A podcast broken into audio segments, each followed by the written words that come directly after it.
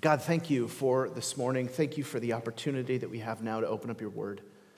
Holy Spirit, would you guide us in our time together? Would you help us to see not just David and Solomon, but to the one that they point to? So, Holy Spirit, would you speak to every single heart today, through me or in spite of me, but speak. We ask in Jesus' beautiful name. Amen. Now, if you're new to Rock Hill, you are coming into the middle of a sermon series called The Thread. We took a little break last week because it's Easter. We got to preach about the resurrection on Easter. But that means you get First Chronicles today. Woo! Yes. And the first thing you might notice about First Chronicles is it starts with nine chapters of genealogies. Yeah. Woo! It actually begins the first word of First Chronicles is Adam. And then the last word, or the last words of Second Chronicles, is actually the words of King Cyrus of Persia telling the people that they can go home from exile. It's actually the last book in the Hebrew Bible. And if, you if you're thinking, I think I've read this before, you're right. So here's an intro video.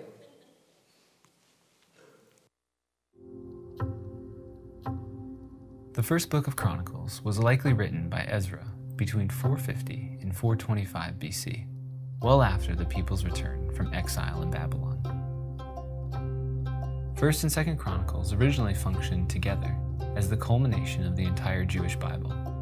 The author retells portions of Israel's history, looking back at God's faithfulness in order to look forward to God's promise that still remains the coming of the Messianic King.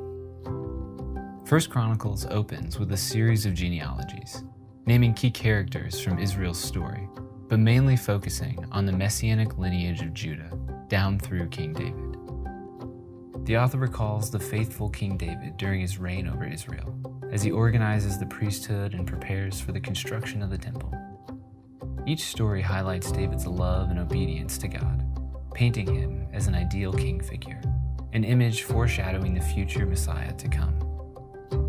First Chronicles reminds the Israelite people about their nation's past through stories about God's faithfulness and judgment in order to sustain their hope for the future. All right, so Chronicles was actually originally one book, but we divided it into two parts. Does anybody know why? Scroll length. Yeah, something really super spiritually important like that.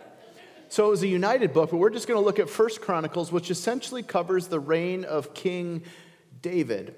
Now, what's interesting to note as you begin to read through First Chronicles is that it covers much of what First and Second Samuel covers, with one kind of main difference, or two couple main differences. One is that it focuses in on the temple and the worship of God's people and David's unique role in that. The other is that the unique, sordid stories of David's failures, of David fleeing persecution, the stuff that is, ooh, that stuff's in the Bible, it's not actually in the Chronicles account.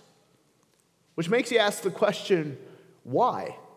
Is this author trying to hide the, the hard stuff in the biblical story? And the answer is no. Actually, it's retelling the story of God from the other side of the exile, looking at David as kind of the prototype or the gold standard for what kings were supposed to be. The gold standard so that they would be filled with a sense of hope for the coming messianic king that they were still waiting for, even though they had come back from exile. So, how do you capture all of that in a single chapter or a single story? You don't. but we're going to look at the last couple chapters. Uh, it's basically David passing the baton on to his son Solomon. It's his charge to his son in front of all of the people as he hands the baton and they coronate Solomon as the king. So in chapter 22, the begin, beginning of this transition occurs, and, and David gives an individual charge to Solomon, his son, to build the temple.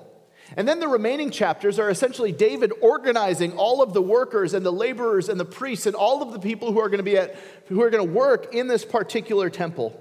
And here in chapter 28, he gives Solomon a personal charge. He gathers all of the leaders so that what he said in chapter 22, he now says, but in front of everybody else. And he says, Solomon, be strong and courageous and build the temple of God. And then he gives them detailed plans for how to do it, like really detailed plans. And then he gives generously so that the temple can be built. And then he invites the other leaders of the people to, to give generously as well. And after they've given, they, he prays and they celebrate and they throw a party. And so that's kind of where we're going today. We're just going to kind of walk through this particular story starting First Chronicles chapter 28. The first eight verses kind of set the context of what's going on. Let's read. David assembled at Jerusalem all the officials of Israel, the officials of the tribes, the officers of the divisions that serve the king, the commanders of thousands, the commanders of hundreds, the stewards of all the property and livestock of the king and his sons, together with the palace officials, the mighty men, and all the seasoned warriors. So all of the who's who of Israel are gathered now as David gives this charge to Solomon. Then King David rose to his feet and said, Hear me, my brothers and my people. I had it in my heart to build the house of rest for the ark of the covenant of the Lord and for the footstool of our God. And I made preparations for building. But God said to me, You may not build a house for my name, for you are a man of war and have shed blood. Yet the Lord God of Israel chose me from all my father's house to be king over Israel forever. For he chose Judah as leader, and in the house of Judah, my father's house, and among my father's sons, he took pleasure in me and made me king over all Israel. And all of my sons, for the Lord has given me many sons, he has chosen Solomon, my son, to sit on the throne of the kingdom of the Lord over Israel. Notice that David's sense of awe and wonder just doesn't dissipate at all. He's still blown away that God would choose him and now his son. Verse 6 He said to me, It is Solomon your son who shall build my house and my courts, for I have chosen him to be my son, and I will be his father. I will establish his kingdom forever if he continues strong in keeping my commandments and my rules as he is today. Now, therefore, in the sight of all Israel, the assembly of the Lord, and in the hearing of our God, observe and seek out all the commandments of the Lord your God, that you may possess this good land and leave it for an inheritance to your children after you forever. So David assembles everyone, and this is his passing the baton ceremony. He retells the story about how God took him and made him king. He tells the story about how he desired to build the temple, but God said, No, it will be your son who will build the temple. And then he reaffirms Solomon as his heir in, front of all of the people who mattered then, all of the who's who, um, in light of all of his other sons who also might make a play or a claim to the throne. And then he restates the conditions of blessing that God has placed on them. I will establish your kingdom, verse 7, forever, if he continues strong in keeping my commandments and my rules as he is today. So that's the condition. Solomon, you want to go well? Obey the Lord, follow his commandments and rules. And then in verses 9 and 10, David specifically singles out Solomon and gives him a charge, these kind of final words from his father. He says, And you, Solomon, my son, know the God of your father and serve him with a whole heart and with a willing mind. For the Lord searches all hearts and understands every plan and thought. If you seek him, he will be found by you. But if you forsake him, he will cast you off forever. Be careful now, for the Lord has chosen you to build a house for the sanctuary. Be strong and do it. Solomon, my son, he says, this is who you are. You are my son, the son of the king and the future king. As I have known God, so know the God of your father. So know God like I have known God. Serve him, he says, with your whole heart and with a willing mind. With your sharp mind, Solomon, and with your heart, serve the Lord. It, it echoes the, the Shema Hear, O Israel, the Lord our God, the Lord is one. You shall love the Lord your God with all of your heart, with all of your strength, or with all your mind, and with all of your strength and goes on to give instructions for parents to pass that on to their children. I think David is doing just that with his child. Solomon, love God with all of your heart and with all of your mind. Seek him. But then he gives him a warning God knows everything. You can't fool him at the level of the heart and at the level of the mind. Don't try to fake your allegiance or your devotion to him. Be wholeheartedly devoted to God. And then he gives a profound invitation, an invitation that I think resonates just as deeply today as it did when it was originally given. He says, Solomon, if you seek him, he will be found by you.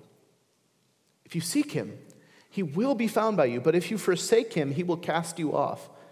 Some of you today probably need to hear that gracious invitation, originally given to Solomon, but I think applies to us as well. You're here today because you're seeking God. You may not be quite sure of him. You may not be a, a Christian yet, but there's something that's intriguing about the, pe- the person who invited you. Or maybe there's a crisis in your life and you're wondering, how do I make sense or meaning of this? You're seeking God. You're wondering if He is true, if He is who He's revealed Himself to be. And so the invitation that David gives to Solomon, I would just echo to you. If you seek Him, He will be found by you. See, this reveals the heart of the Father to be found. He doesn't like to hide, He doesn't want to play a cat and mouse gotcha game with you. He wants you to seek Him, and He is gracious to be found.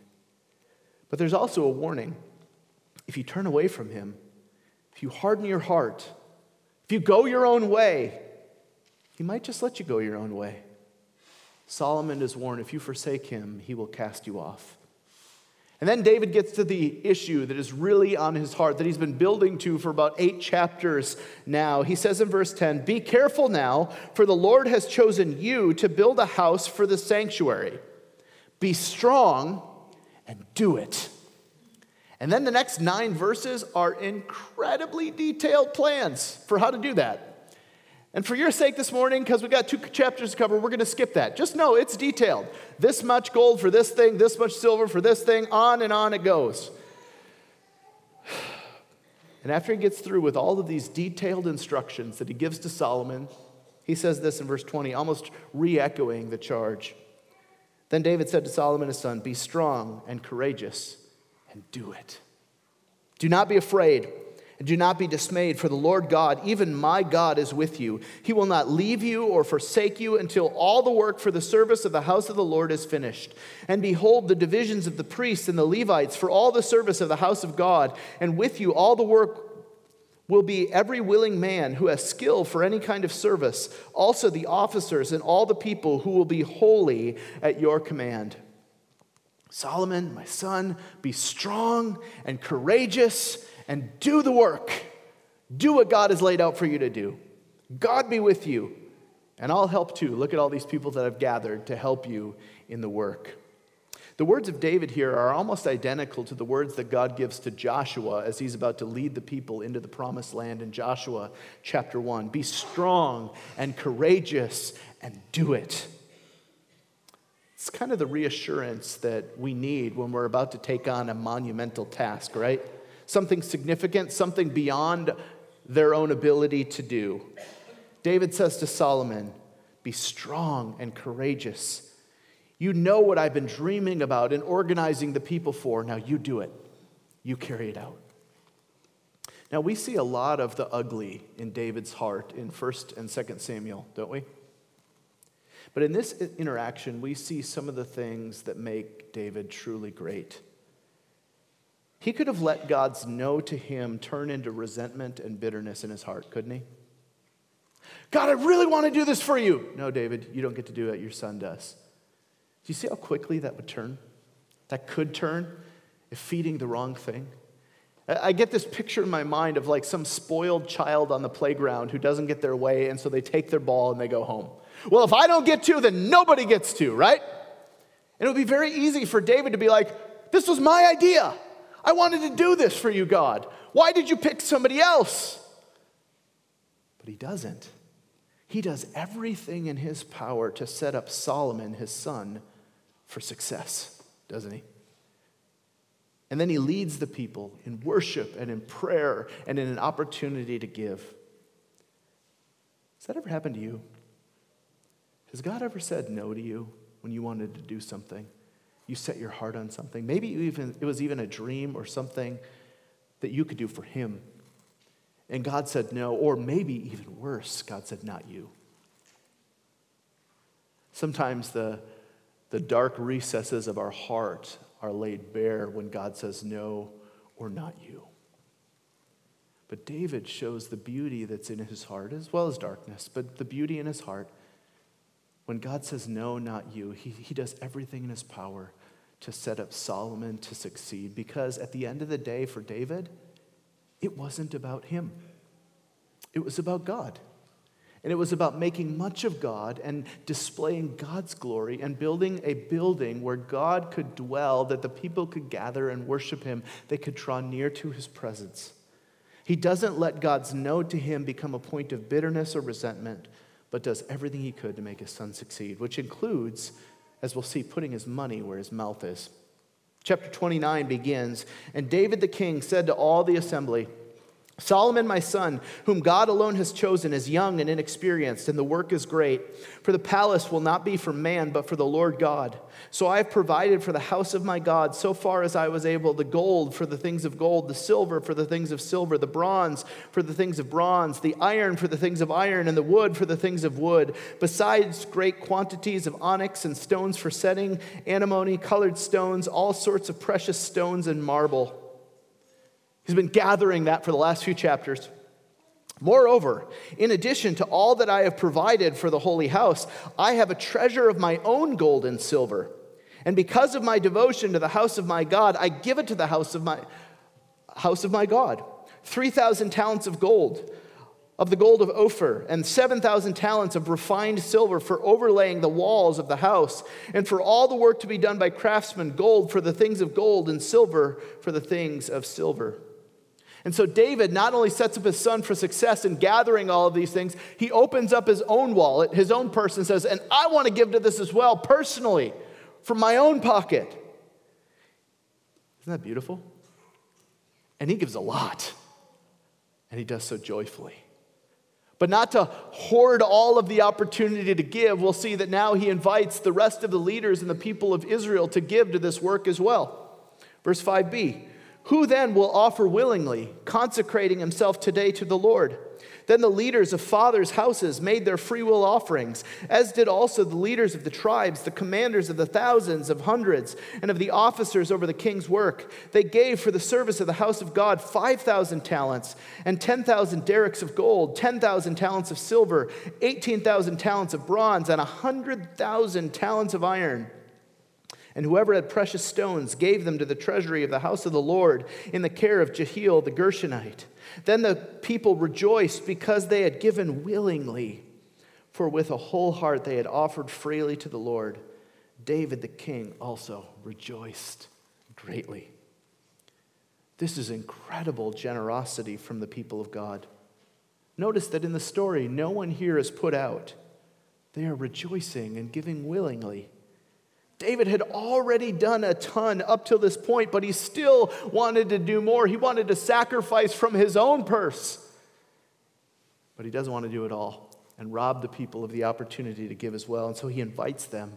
And here you have a story where people blow, blow away generosity. So much is collected so that the work can be done. See, the thing about God's people is that God's people are to be generous people because God is a generous God. The name Christian should be synonymous with generosity. But look at any statistics that people compile, it's not often or always the case, is it?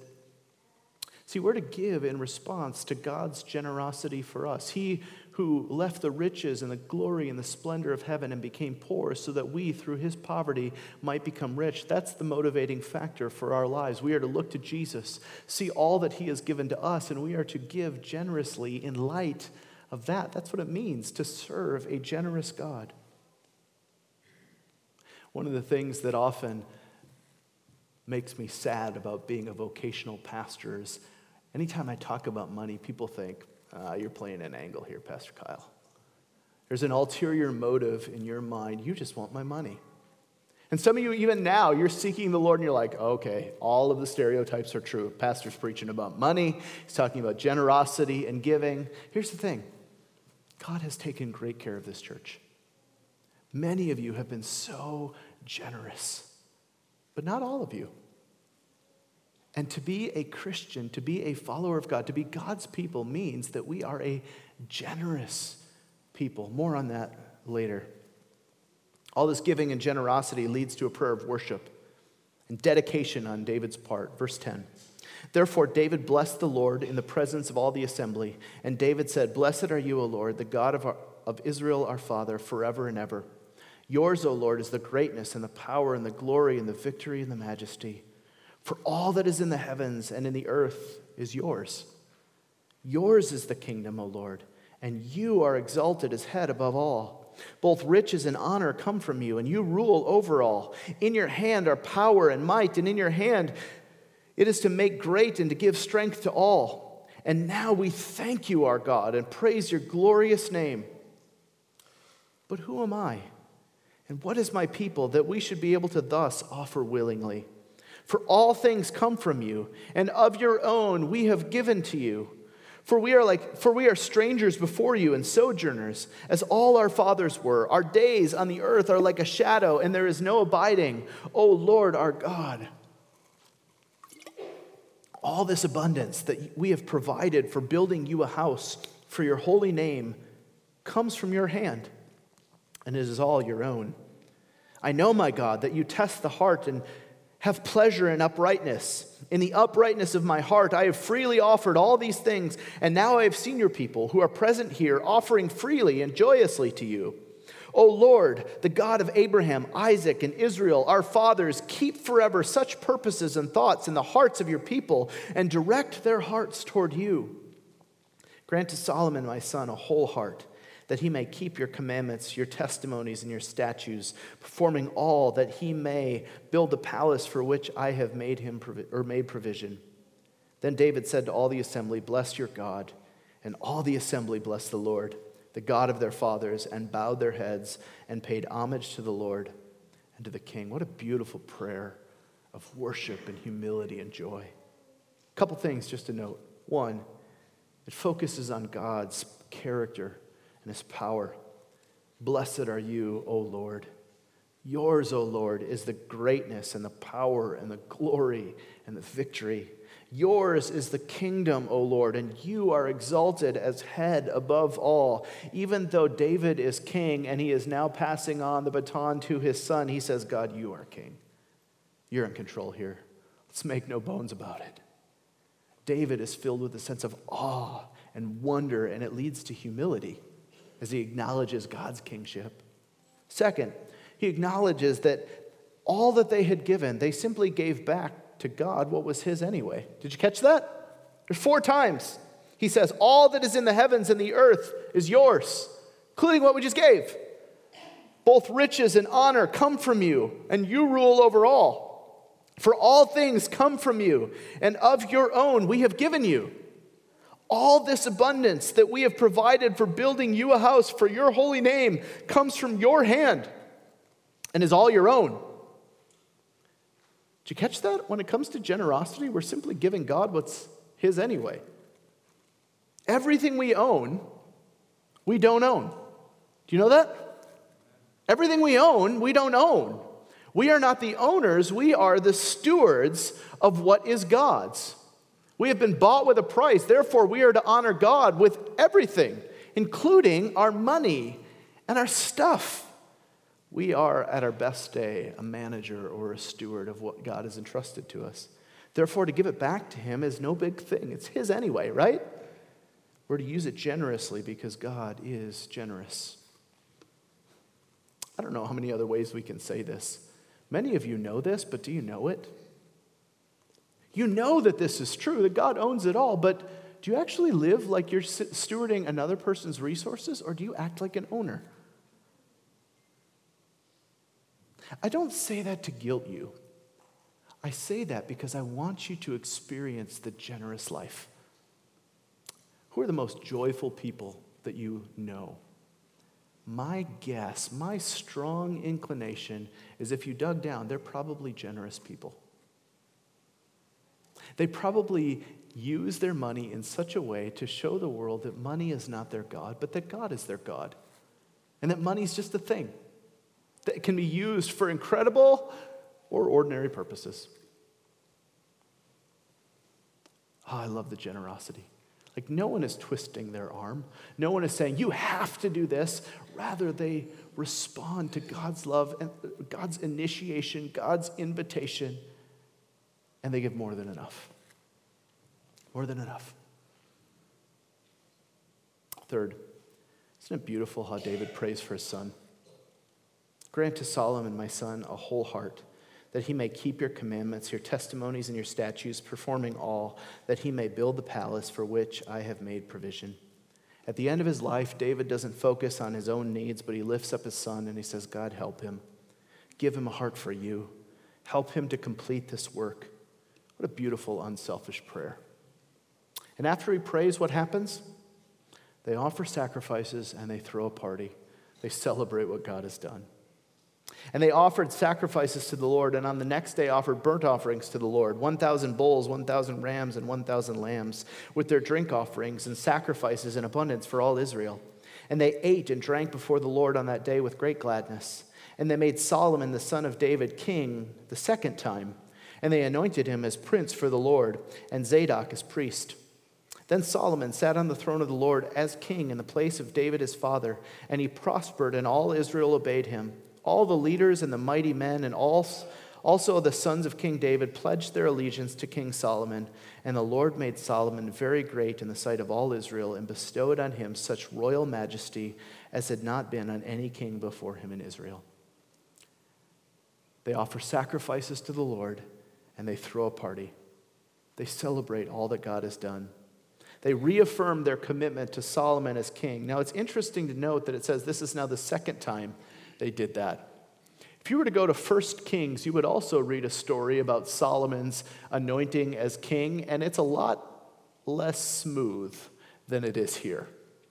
One of David's other sons, a guy by the name of Adonijah, sets himself up as king in David's place. Therefore, Nathan and Bathsheba and Zadok the priest and Solomon have to rush to make Solomon king without preparations or formality because that is what God had planned to happen. Notice that it's very smooth here, but it's alluded to in verse 22. And they made Solomon, the son of David, king a second time. Now, why is that? Why is it that the author of Chronicles focuses in on this particular smooth transition and doesn't talk at all about the little kerfuffle from 1 Kings chapter 1? Because the author of Chronicles is trying to highlight the high point of Israel here. David, Solomon, a picture of what they have to look forward to when Messiah comes. Now, they're under no delusions of grandeur. As you keep reading the story into Second Chronicles, it will pretty quickly once again go off the rails. But here, for a short time, a beautiful king transitioning and setting up his son to do well. And that's the story. Which makes us ask the question so what? It's about time we get to some application, right, Pastor Kyle? Some of you are thinking, that's a nice story from First Chronicles, but what in the world does that have to do with my life today? I'm glad you asked. Here's five things. First, don't let your disappointment with God saying no turn to bitterness in your heart. Rather, set someone else up for success. True godliness doesn't care about who gets the credit, it cares that God gets the glory. And David, with all of his flaws, is a beautiful example of this. He could have let God's no turn to resentment and bitterness in his heart, but he doesn't. He sets up his son for success and then continues giving generously to the Lord. What about you? Has God told you no recently? Or has God said not you recently? How can you maybe change your perspective from being at the center of God's plan and will to putting other people in a position to succeed? One of the reasons why we're absolutely committed to church planting is because there's such a beautiful kingdom instinct to it. It isn't about one person or one church, it's about God's work being done. See, one of the churches that we start might actually get bigger and more influential than us. Heaven forbid, they might even have a better preacher. I know, it is possible. It is. It is.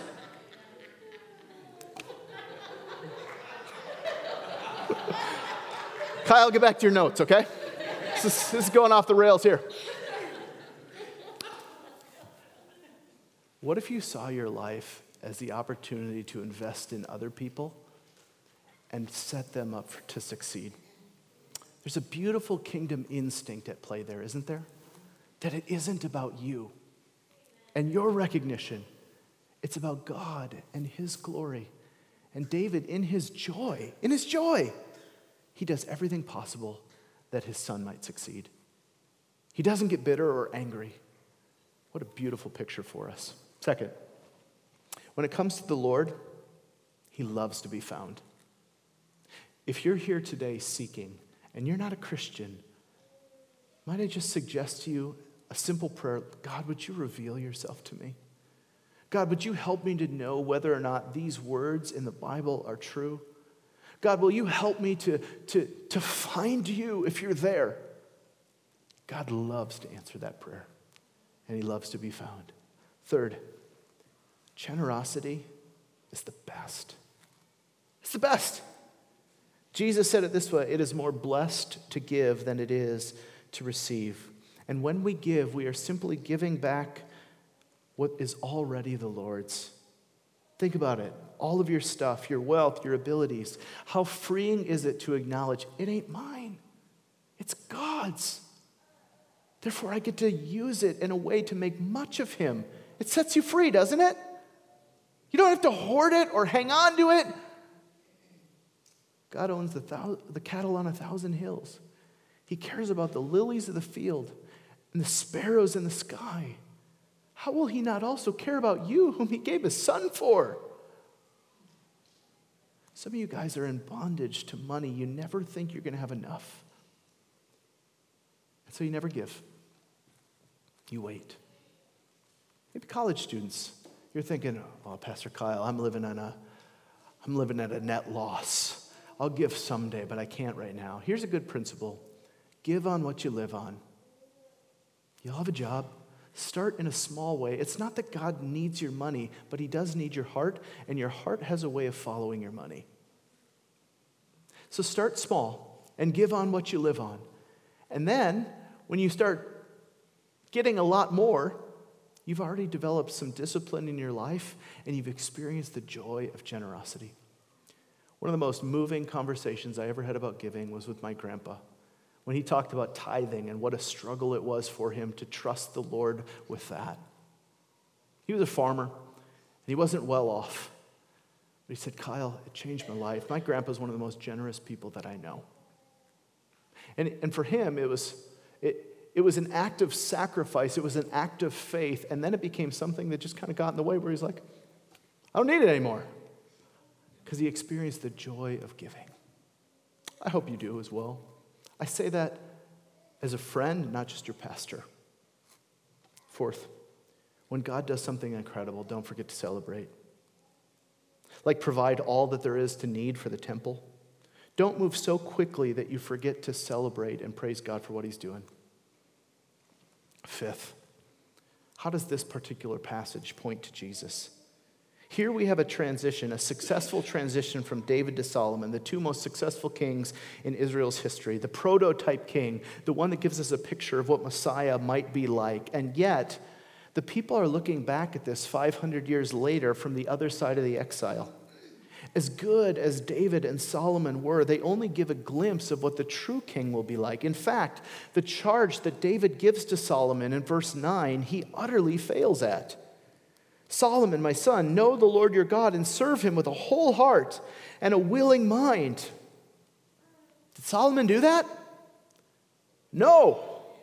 So the kingdom was divided under his son's reign. You see, as we look at David to Solomon and we see both their strength, but also their weaknesses and their failures, it leads us to the reality that we need a king who won't just do what he wants to do, but will do all that the Father has given him to do, even when it costs him greatly. We need a king who will not simply build a temple for God's presence to dwell, but will actually be God's presence with us. We need a king who will give way more generously than David ever could have dreamed, giving his very life in order to redeem and ransom his people from their sin. As inspiring of kings as David and Solomon were, they pale in comparison to the one that we really need, the one they pointed to, King Jesus. So now, as Christians, when we read 1st and 2nd Chronicles, we don't look at David and Solomon with fawning eyes because we have an even greater revelation given to us. We look to King Jesus and the rule and the reign that he brought. And we see that it is in his generosity that drives us to be generous. We see in his new kingdom paradigm that he defines greatness not as those who do the most remarkable things, but rather those who make themselves servants. It is through his life and death and resurrection that cause us to celebrate the greatest of things that he is alive. And because of that, we have hope. See, it's not Easter Sunday anymore, but it is Sunday, which we meet on Sunday because that's the day that Jesus rose. And that's worthy of celebrating. No matter what things are going like in our life or in our church, we celebrate. It is He who we are to now seek and find, and He loves to be found by us. In fact, not only that has He found by us, but He's actually sent out His people to declare and display and to delight in the gospel for the world to see so that others might see Him and find Him too. Brothers and sisters, as we look back on King Jesus and see him as the far greater fulfillment of David and Solomon, the one that they pointed to, let us with joy embrace this new kingdom reality and commission. Let's pray. God, thank you for this morning. Thank you for the opportunity we have to not only study your word, but to praise your name, because Jesus, you are worthy. And so, would you dwell now, Father, in the praises of your people? Would you open our eyes to the beauty and the wonder of Jesus, that we might be generous, that we might celebrate, that we might not care about what we do or others do, but we care about what you do? God, would you do that in our heart, we pray. In Jesus' name, amen.